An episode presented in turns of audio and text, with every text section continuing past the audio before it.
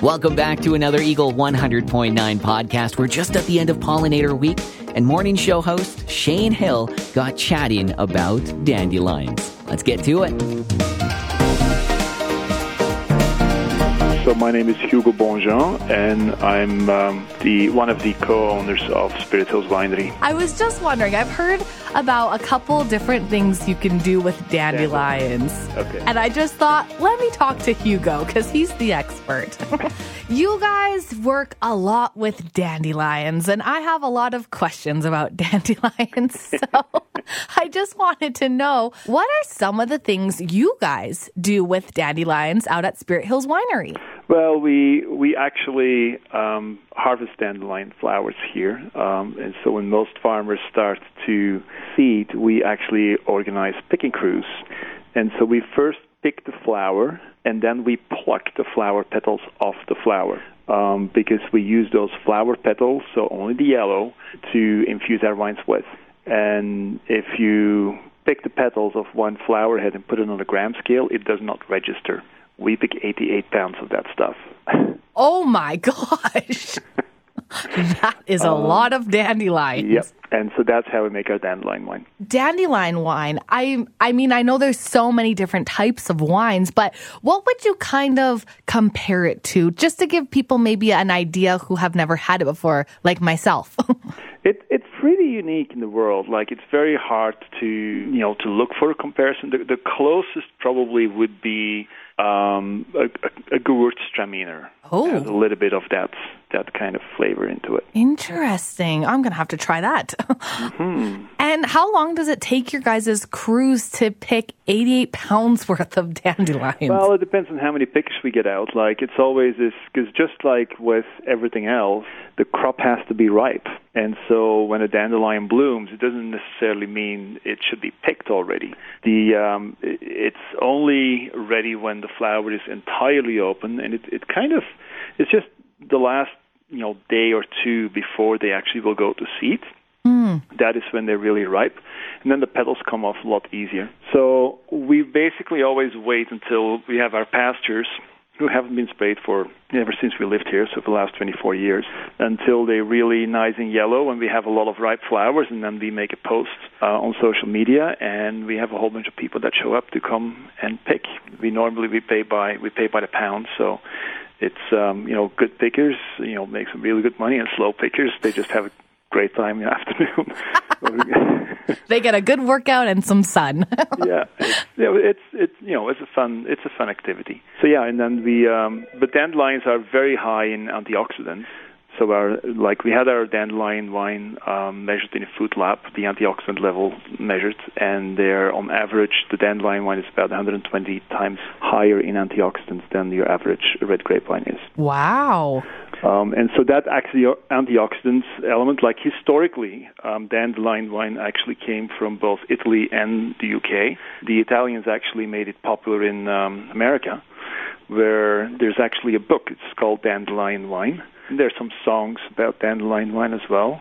And the English brought it into Canada, and so it used historically it was it, it, it has huge cultural um, relevance in in Alberta and the prairies because it was um, it was a settler's wine. You know, it has that huge cultural history in Europe, in both England and specifically in, in Italy. They made dandelion wine as uh, medicine. It was it was really kind of part of their folklore medicine. Oh, wow. That's a medicine I can get behind. Yeah. oh, interesting. And like you said, antioxidants. I've read that it, it's quite, dandelions can be quite good for you in a couple of different Yeah. ways. Either on, I've seen it in lotions or digesting. So c- can you explain a little bit of what else, how it, how, how it could be good for you, Hugo?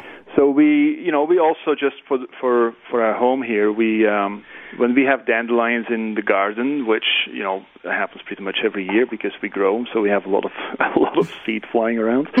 um, the uh, we dig those out in the garden and we use those roots and we dry the roots uh, and if you roast the roots that makes an absolute awesome dan- dandelion tea. And so with roots if you use roots for tea making you have to boil them for about 15 minutes and then that extracts um, all the healthy properties from those roots. The leaves, the and the young leaves are better than than you know really mature leaves, Uh-huh. uh, but young leaves are really great in salads as well. Oh, And so all those elements from the dandelions are both the roots, the leaves, and the flowers are all edible and have you know great properties for you. Historically, they used to use them for um, sto- anything to do with the stomach, like upset stomachs and things like that. They were also said to be good for the liver. So they're they were actually quite a potent, um, and still are. They're they're a potent herb. There's um, the University of Guelph actually has done quite a bit of uh, interesting research uh, among other universities in other countries um, to the effect of the impact that dandelions have on um, cancer prevention and healing. Um, I don't know too much about the details of that, but it's it's interesting that you know universities are looking into the into those uh, properties as well. A hundred percent. No, that's very interesting. And I remember as uh, kids, like at recess at school, eating the dandelion heads, and then growing up and thinking that was so weird, but I guess it wasn't. like we knew more than we probably did now that we were Yep. we were doing good for ourselves then.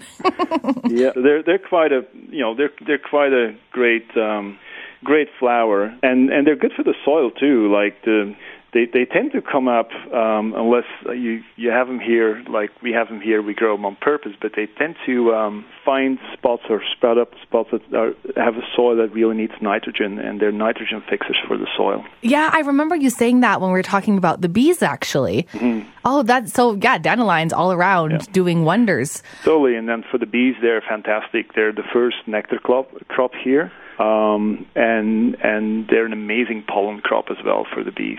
They're good all all the way around. A hundred percent. Yeah, they have a a bad rep, but a good plant to have. So Absolutely. that's good to know. And I have to ask, I saw something online that I thought was super strange, but is there such thing as a dandelion cake, Hugo? Dandelion cake. You know what? Since all the elements are edible, I could see people crush up the leaves. Probably not the leaves. I would think for dandelion cake, they probably would use the flowers and crush them up and work it into a cake. You know, why not? For real, why not? the the options are endless when it comes to dandelions. Absolutely. And I have to ask, what is your favorite thing to make or even eat, drink that's made out of dandelions? What's your favorite thing that comes from dandelions? Well, you know, th- that would be the dandelion wine, of course.